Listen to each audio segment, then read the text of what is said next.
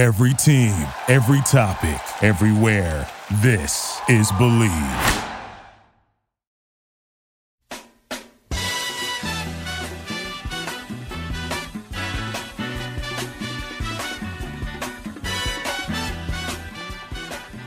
Welcome back for episode twenty-two of the Believe in Padres Prospects podcast on the Believe Podcast Network. San Diego's number one sports podcast network. Joined in studio with our first in-studio guest. He's an old friend. He's our gambling guru and our esports guru. He always makes, makes sure I say that. It's uh, Sam. Uh, before we do that, do you want like your whole name or your Twitter handle th- thrown out there or anything? Or do you just, just let's keep it at Sam. I want the subtle. Just copy and Wade, I see. Yeah. Okay. Uh, welcome, Sam. What do you think of the place? It's fantastic. Love the IKEA furniture. Love what you've done with the place. Whoa. It is not IKEA furniture. It's from Office Depot. I actually don't know where it's from. I didn't buy it, but uh, you got something against IKEA anyway? Oh, no, absolutely not. That desk out there, that conference table, that's a really nice conference table. You admiring that on the way in? Love it. Love it. And we got some White Claws, hopefully to be the, the next sponsor, or the first sponsor of the show, White Claw. White Claw Mango, maybe the first sponsor. We can only hope. We're going to reach out to corporate and see how that goes. So Sam is notoriously anti-baseball guy, at least among our uh, small group of people we know. So Sam, what is your big beef with baseball? No, I, I would say I'd preface that I followed baseball and loved baseball, and it was my favorite sport growing up. And I, I think I tend to bring up a lot of nineties nostalgia uh, with regards to baseball. I just think, you know, for where the game's at now, I don't think it resonates with kind of the modern consumer of sports and entertainment. And I, I think the data actually is with me on this. Um, you know, if you look into attendance numbers, uh, baseball since two thousand twelve uh, has it had a decline in attendance uh, every year since. Um, if you look at, you know, the median age of the sport, hovers around fifty-seven years old, the, the oldest fans of the major. Yeah, yeah exactly. And, uh, you know, if you look at the data that uh, uh, is dug up on millennials and Gen Z, uh, it certainly doesn't resonate, uh, you know, as a top three most popular sport. I mean, even M L S uh, is listed as a more popular uh, entertainment option. So I, I think oh, the no. sport. Who's listening? Who's no, listening no, no, no. Is it still the fastest growing sport in America for the like twentieth year in a row? Cross, where are you getting this stat? No, this is, I mean, Gallup data. You can look into this, but uh, you know they've been conducting He's these polls. Throw out since, Gallup there. They've been conducting these polls since nineteen thirty-seven, and what you should know is that uh, you know amongst the eighteen to thirty-four demo, and then certainly under the uh, eighteen and under demo, uh, baseball is listed as the fourth or fifth fifth. most popular What's sport. What's number one on there? The N F L. The N F L, it's very impressive, the dominance of football and, you know, amongst all age cohorts, uh, really since the nineteen seventies, uh, the sport has dominated this, uh, you know, I mean, there really are America's pastime with regards to attendance and, you know, the T V media numbers. Other than the N F L, though, no one's really doing anything. Everyone's numbers are down. If you're going to bring this up, N B A's down, M L S was never there. So well, M L B definitely has a problem. And anti-M L B Sam here brings up a good point. And it's no secret that the average age of the fan is in the fifties, and the fans are actually the fans are dying off. It's hard to get young fans in the seats. And we were talking a little bit pre-show about this. Um, I think one of the issues is the size of the stadiums. Like with the, with the M L B schedule, and they play eighty-two home games or eighty-one home games. Um, it's it's really hard to fill a forty thousand person stadium on a Tuesday night. And so, like, what do you do? Like, do you make the stadium smaller, but then you lose out on revenue because of uh, – But then all those Friday, Saturday games are selling. They sell out easily. Right. The first opening week sells out easily. Playoffs are crazy uh, with seats. So it's really tough uh, to subtract seats when for, you know, a quarter of the season you're selling out. So, Sam, do you have any solution? Like, what would you do if you were Major League Baseball to – see, my problem is I'd want to fix the optics of it. So I want the small – crowds to just look bigger on T V, and then you improve your television product that way. But in terms of revenue, they're making a lot of T V money still. Um, what would you do in terms of trying to help the the brand reach a younger audience? So it's a good point. I mean, you know, all the data suggests that with the younger cohort, uh, baseball certainly doesn't resonate as well. And I think, you know, a big issue that they had, and we I don't know if we discussed this, but uh, baseball had some very antiquated policies with regards to social media and how you could share videos and, uh, you know, the the issues that teams had over displaying uh, videos in real time of things going on into, you know, small highlights. Um, it, baseball was kind of the slowest to uh, really adapt to uh, the social media norms. That uh, certainly relative to like the N B A, M L S, and so the we need N F L. Like a house of highlights, some guy like that on Instagram. Is that well? I, from what I understand, baseball has gotten uh, you know a lot smarter about how they share uh, social media clips, which is, I mean, just the way the the younger generation consumes sports media. And uh, yeah, I mean, I think the N B A is a good model for you know how well you can cut clips. And an attendance thing that they could do is like weekdays. Do half off pricing or even do free. Like, just make it look like the stadium's there because you're going to sell concessions. Like, make your money on concessions. We were talking about dynamic pricing, which is like, you know, it, when. Yeah, easily they should do that. Uh, Tuesday night games that, like, uh, who's in town? Let's say, like, the, the uh, Vetter Cup, can't throw them there. Uh, the Texas Rangers in town. So, like, who really cares about seeing the Texas Rangers here? Probably nobody. Right. Uh, Why are, why are seats still like forty dollars, fifty dollars? Same price as a Friday night ticket, yeah. They day of tickets should be dirt cheap. Um, I've I've wanted this for years. I don't know why. I'm. It, it's up to the teams. They make their own ticket prices, don't they? Yes, they do. So personally, if I owned the team, I'd rather see more fans in the stands right, than make a few extra T V bucks. Revenue anyway, if you're not selling it, you're getting nothing. I think you At should try to make your in the seat and get there, like get them to buy two hot dogs. You should try to make your television product as good as possible if you're M L B, and then at least you have the the look of you know a, a really popular high demand sport. Like you don't want to be giving away tickets; you want them fighting to get in. So like that's where we came up with uh, you know maybe smaller stadiums, although that's not going to happen anymore. But um, like how do you how do you get more fans into the stands when it's a Tuesday night game? And I threw out the idea, you and I, Wade, have talked about this before.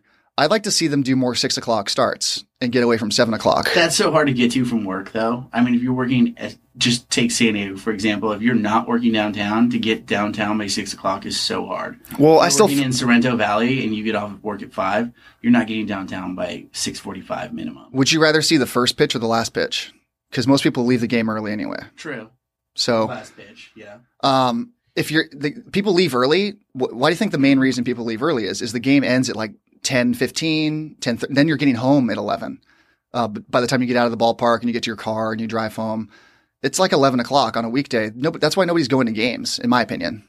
Well, I just have a question. You know, what dictates the start of time? Because is it, you know, come from the, the T V provider? Because obviously, you know, we've talked about how uh, the media rights, you, you know, have such an outsized influence on how these teams operate. Is it for the television viewing op- audience is seven o'clock a better optimized time for capturing? Probably. Yeah, for those T V, I guess. Yeah, all their money's in T V. Where the money's coming from, so you're probably right on that. Like there was the White Sox the other couple years ago. They were sponsored by seven eleven, so all their games started at seven eleven. That's cute. Mm. Um, I, I guess that's something M L B knows more about than we do. But at the same time, if there's twenty-one thousand. If there's twenty-one thousand people, like okay, we're starting at six. Yeah, I, I think you just need to tell them a year in advance, like when the schedule yeah, comes out. Right. So I just have a question for you guys. Uh, you know, if you just given data on uh, the millennial cohort and the Gen Z, you know, generation, why do you think baseball is not resonating as well? Uh, why is, for instance, M L S been cited as a more popular sport? And you know, what does baseball need to do to M L S. Kind of I think you can take M L S out of here. I don't think M L S is I a love more this data sport. That you keep bringing up. That you're just, it's your opinion, and you're saying it's data.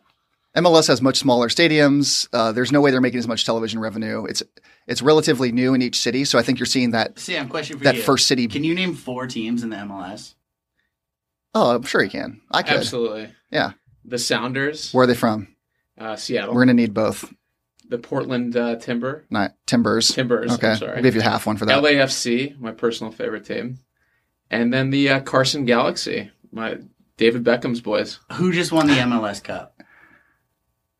So here's the thing. Let me preface. I, everything that I'm citing is that, you know, I'm thirty-two years old. I'm talking about, you know, the generation younger than me. And I think that's wherein lies the, the big problems for baseball in terms of making up some of the, uh, you know, lost space, uh, you know, certainly relative to their older generations. Do you think more people in the U S know that the Washington Nationals won the World Series or Vancouver's M L S team won the M L S Cup? Certainly more people know. Vancouver won the M L S Cup? Didn't they? I thought I thought the Sounders won. No, that's uh, – see, now we don't even know. I don't even know. I don't follow soccer. Can we get research weight on that? No, I, I, I certainly agree, and uh, I, I, I'm really specifically talking about, you know, the generation that is, you know, five to eighteen years old, eighteen to thirty year old demo, which just, you know, happens to be a smaller population than, you know, Gen X and the baby boomers and your and so e-gamer forth. Population. Oh, absolutely. Yeah. What'd you find out, Wade? The Seattle Sounders won the last M L S. Does Vancouver have an M L S team? They do. They lost to the Seattle Sounders in the Western Division Championship. Who are who are they? I don't know their name.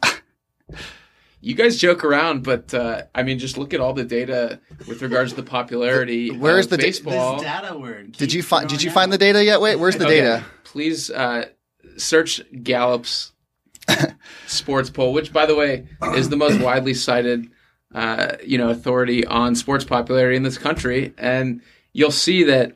Uh, you know, amongst the uh, Gen Z and millennial cohorts, that uh, the M L S is actually a much more popular product than baseball right now. And, you, you know, it is a longer curve in terms of, you know, what the implications will be for the future, for how the sports shape out. But I'm just saying, you know, as those, uh, you know, cohorts age and, you know, have more spending power and have families and such, it, it could be a much different landscape. Uh, you know, with regards to the major sports. Did you just learn the word cohort today? Is that why we're sticking nice. it in every five minutes? No, it's just a way to... Uh, I think uh, I think we're seeing a big influx of people caring about M L S because it's relatively new in a lot of the markets. So whenever something new pops in, like you get a, a second L A team, uh, the new teams are always really popular because people want to... How big are those stadiums? Like, how big is L A? Well, you know where the Chargers play. It's like twenty-seven thousand. Nice. Mm-hmm. Yeah.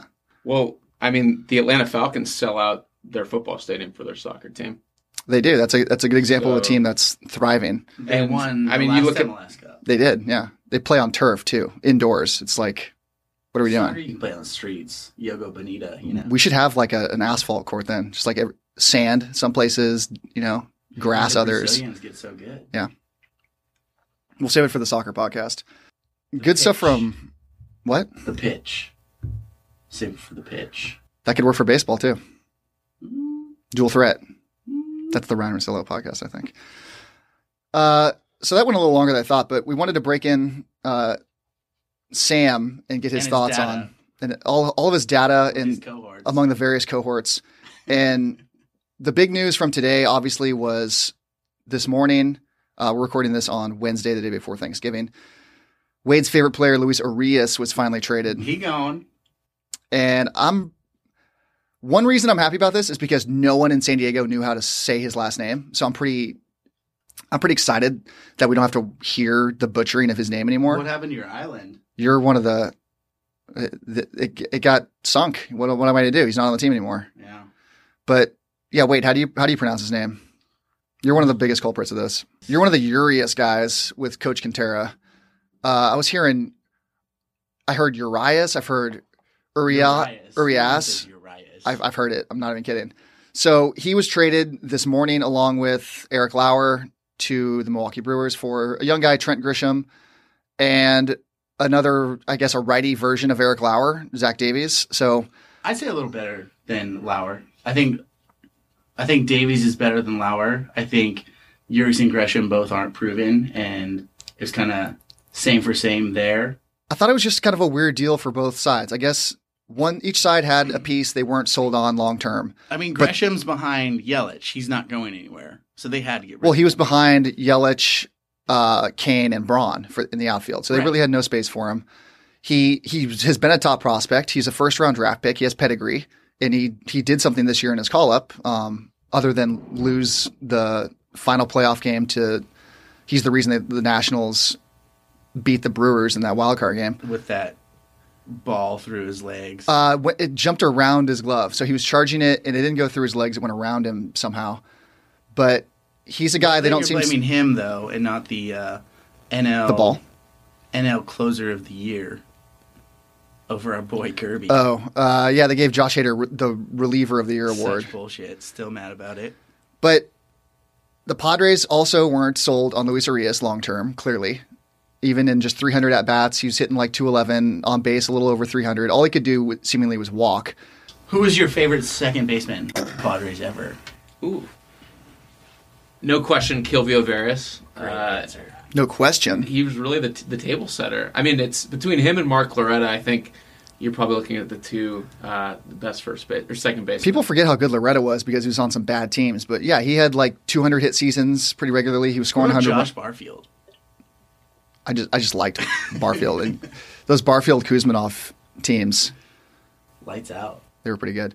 So uh, we're just going to spend a, just like a really brief time on this uh, trade because I don't know. I, I It got a lot of attention right away because it was Preller finally did something, and, right. we, and we were excited.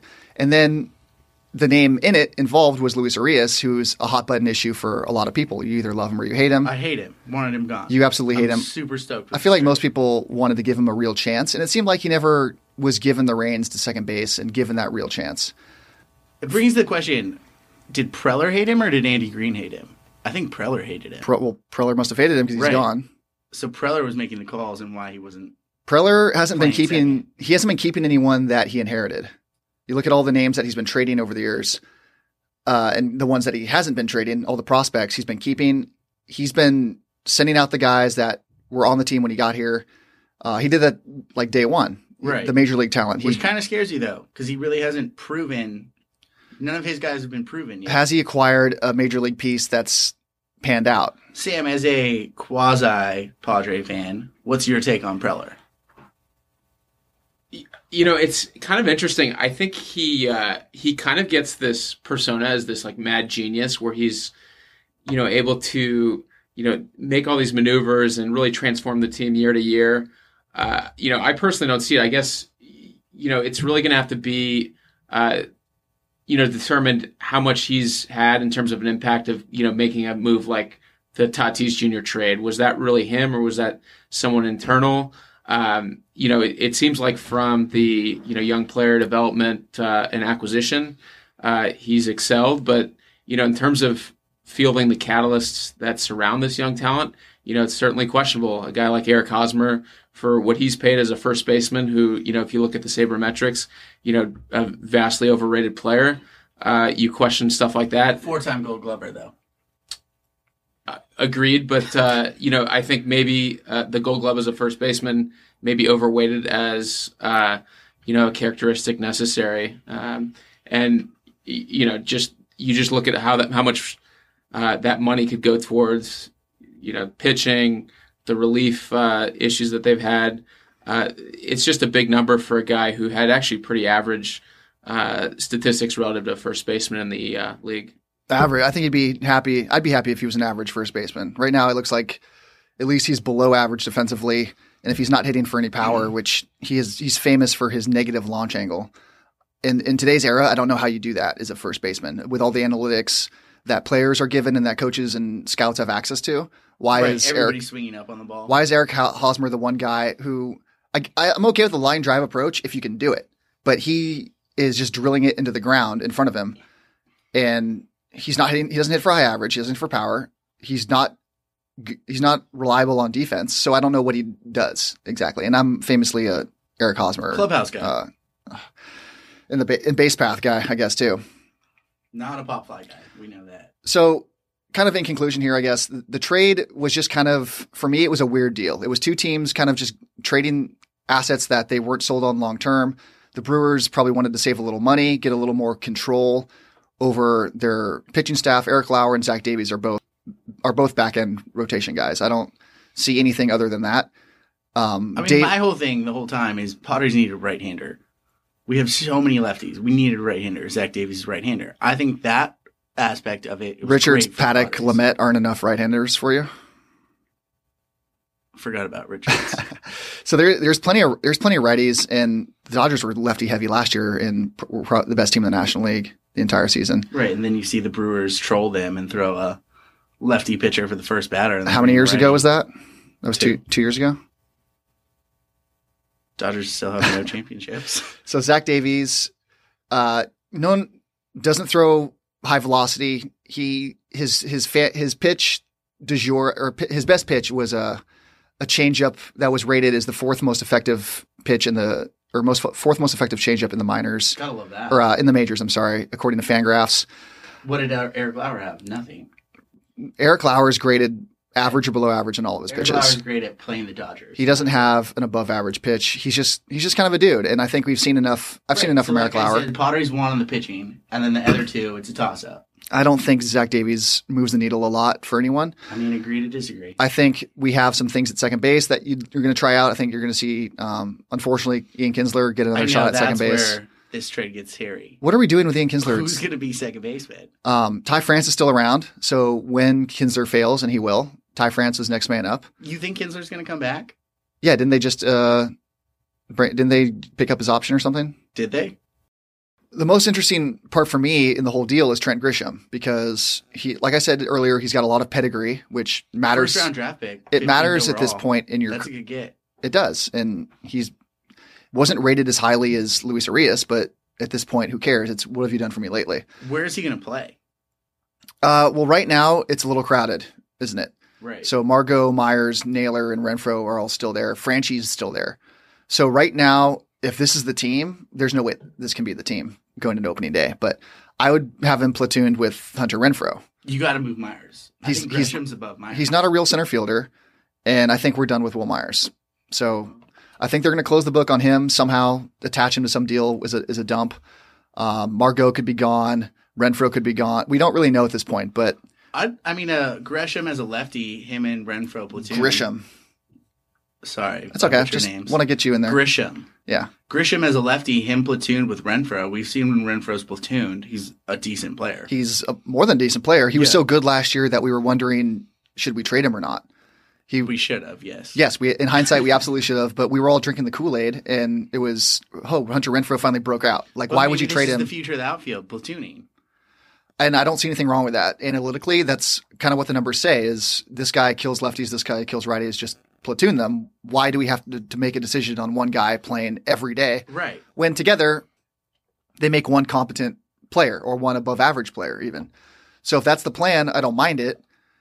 Uh, it's easier to do that than with a second baseman. Um, yeah, and Grisham. Grisham? Did I say it right? No, Grisham. It's Grisham. An I. A different... Grisham. Eh and eh. And Grisham is okay. still young. He's only twenty-three.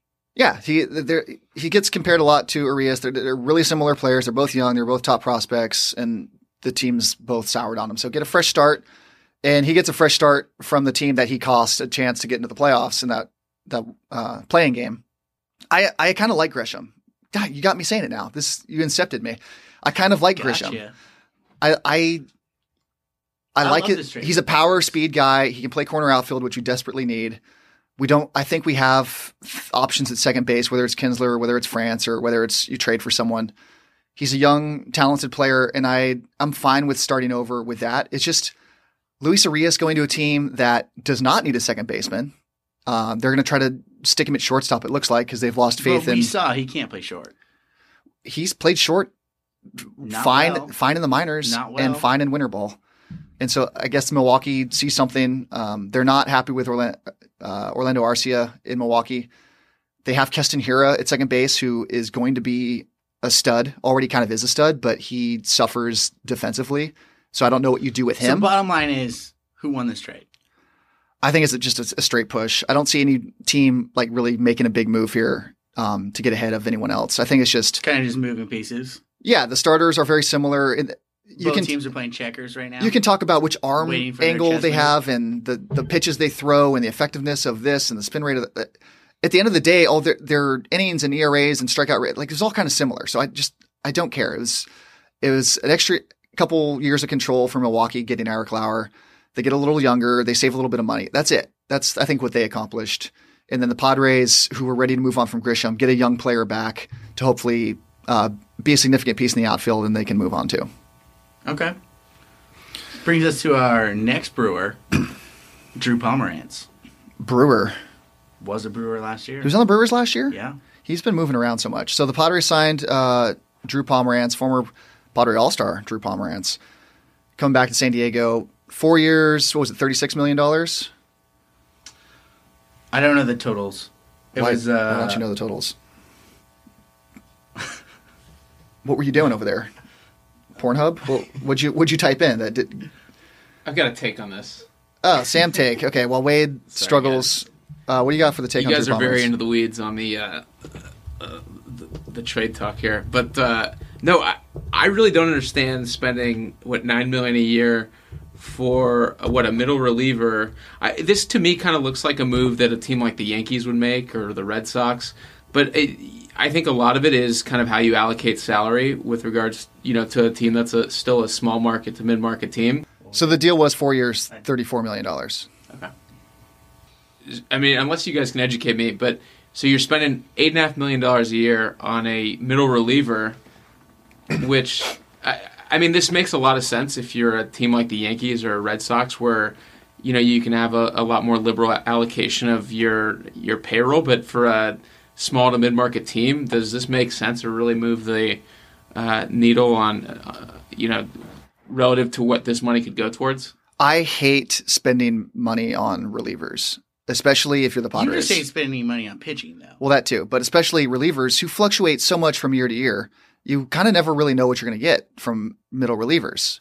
Even even elite closers, there's only a few that you can rely on year to year. Look, and at, we have the best one. Well, right now. But three years ago, he was a nobody. You know what I mean? Like he, these things kind of come out of nowhere. Which so I makes don't, you think, is Preller signing him as a starter? Is Preller trying to bring him back in as a starter? No, I don't think that for a second. I think he's he's most effective by far in the bullpen. I think he was exposed as a starter. You didn't even know what team he was on. So I, I can see the numbers. Okay, so you're a numbers guy. Yeah, it's baseball. So he's been hurt. He's had a history of injuries, but that's another reason to keep him in the in the bullpen. I mean, remember when we traded him away last time?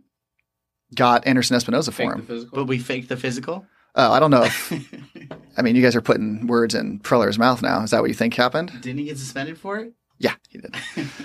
But so I guess he would know above anyone else what he's getting with Drew Pomeranz, wouldn't he?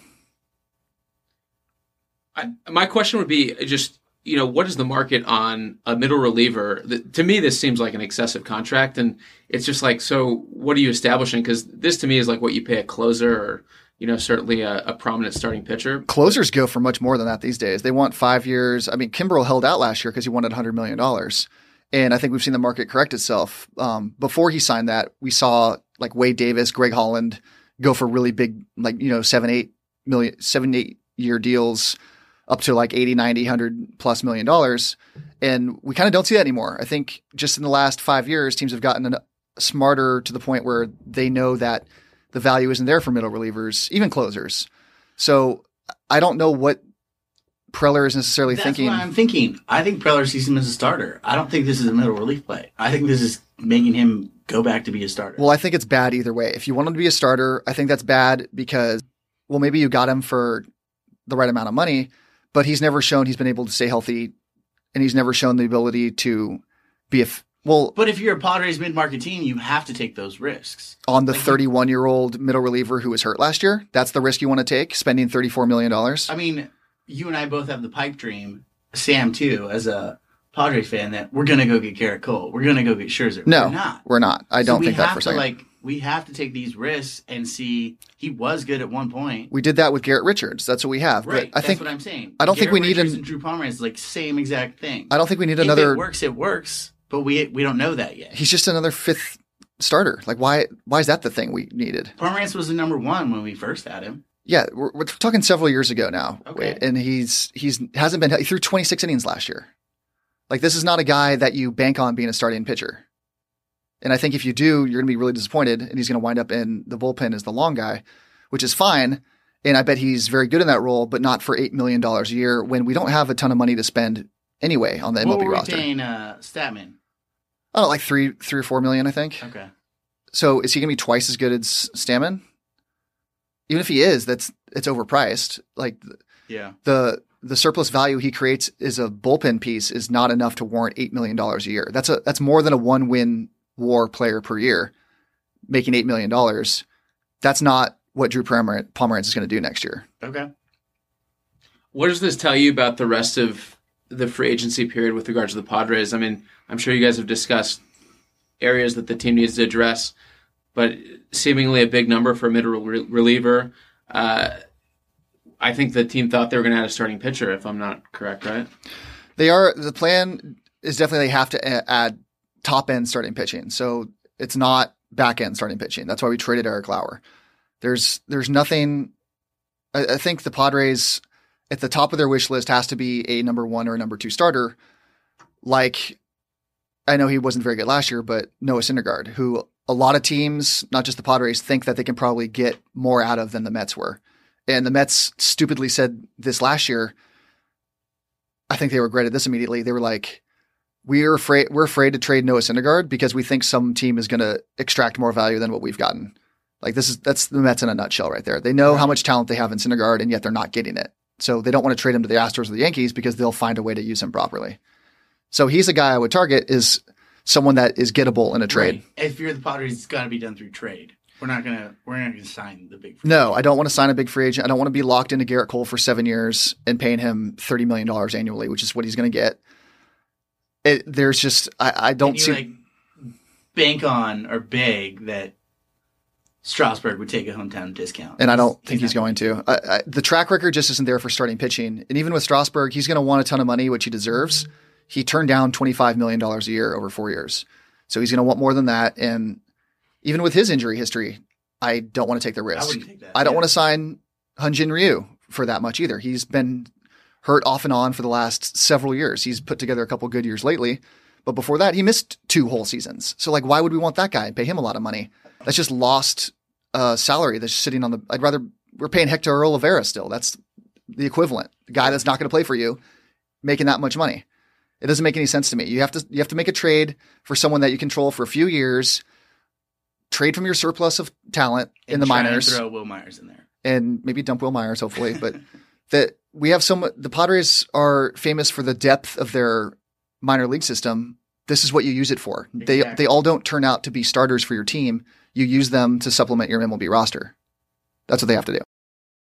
Before we let Sam out of here, we're going to get his insight on this week in N F L gambling. That's why we brought him here. That's kind of the main reason we brought him here. It's we really need to, my forte. We need to win some money. Baseball. Good. Target locked. Uh, Wade and I went two and oh again last week with our locks of the week. We are officially hot. I am three for my last three, so three and oh. Wade, you missed a couple weeks ago, but you are two for your last two. Six and two. Six and two overall is very good. Um, I did check the tape. So eight, week eighteen, you lost, or episode eighteen, you lost. You took a, I forgot who it was, but you you hit your last two, which is great. Last three. I just I, I checked the tape. You missed your last two. Uh, you had the Colts plus one in Pittsburgh. I wrote it down right there. You missed episode nineteen. You've nailed twenty and twenty-one. Feel free to feel free and to check my homework. Week. What? And last week. This is this is twenty-two. Now I know what's funding all the IKEA furniture in here. Jeez, you guys are sharp. So uh, I really like Buffalo plus seven at Dallas. I have no idea why Dallas is getting seven points here, other than they're America's team. I think Buffalo's pretty good, and I think seven's just a, if it was three, I might stay away. But for some reason, it's seven. So give me all those points, and I think they're pretty good. I think if you look at Buffalo, they're the classic just beat up on bad teams, but kind of underperform when they play someone that's better. And I would agree with that. Um, I think that's probably what, you know, fades. Also, it's interesting because, you know, you've got the Cowboys that are heavily just, you know, the public loves just given the um, the recognition and uh, the Thanksgiving Day game. I think you just have like a, you know, a line that's overly weighted to the Cowboys just given the fact that the public's just going to be all over it on Thanksgiving Day. Your cohorts agree. Wade, what's your lock? My lock this week. The Browns are hot. Wade's hot. Browns are hot. Browns are hot. You've been pro Browns. It's been on the record, I think, for the last couple of years. True. I mean, you're just a, you're just a big Mayfield guy. But they're over. They're over Helmetgate. Mm-hmm. Duck Hodges is starting for Pittsburgh. Isn't that a good thing for Pittsburgh? Is it?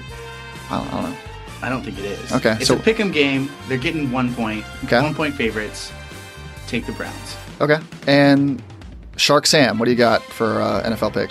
You know, I'm all over Niners. They're on the road. They're getting six points uh, against the Ravens, the hot Ravens squad. Uh, you know, I just really think this is kind of going to be a big game lag, you know, for the, the Ravens. Uh, they've had now, what, the Texans and then uh, last week against the Rams on Monday Night Football. I always also like just, you know, in a matchup against prestigious offense versus defense, defense always kind of seems to have the advantage. And I think the Niners are playing defense at a, a rate that, you know, certainly uh, is at the top of the league. And, you know, they can have unique schemes to really minimize the effectiveness of Lamar Jackson. I mean, I I still, you know, think Lamar Jackson's got to be your M V P uh, for... Over Christian McCaffrey? Over Russell Wilson. I mean, Christian McCaffrey's team might not make the playoffs. And, uh, you know, I, I really think Lamar Jackson's done more to transform, you know, that team uh, relative to, to Russell Wilson. But, uh, no, I mean, I, I just think it's just kind of a law of averages. You'd think that uh, they'll plateau and, and have a game where they come back to life a little bit after two huge, you know, route wins over good teams. It's certainly a lot of points against a good San Francisco team. So I'd have no problem with you taking the 49ers there in the points. So parlay us, fans. Tease us, maybe. Or tease us. I think that's going to do it. Sam, thanks for coming in studio. Thanks for having me. By the way, I really love what you guys do. You know, Ryan, you, you're a great breakdown of kind of some of the new age stats and helping explain, uh, you know, a lot of how the modern baseball fans consumes the games. So I'm no I'm no that. big stats guy, but I like to think I have a little balance between new school thought and, and old school thought. Yeah. Wait, I don't know really what you do here, but... Uh, Wade's good at drinking White Claws. White, yeah. yeah, not many people do. And yeah. making hot takes.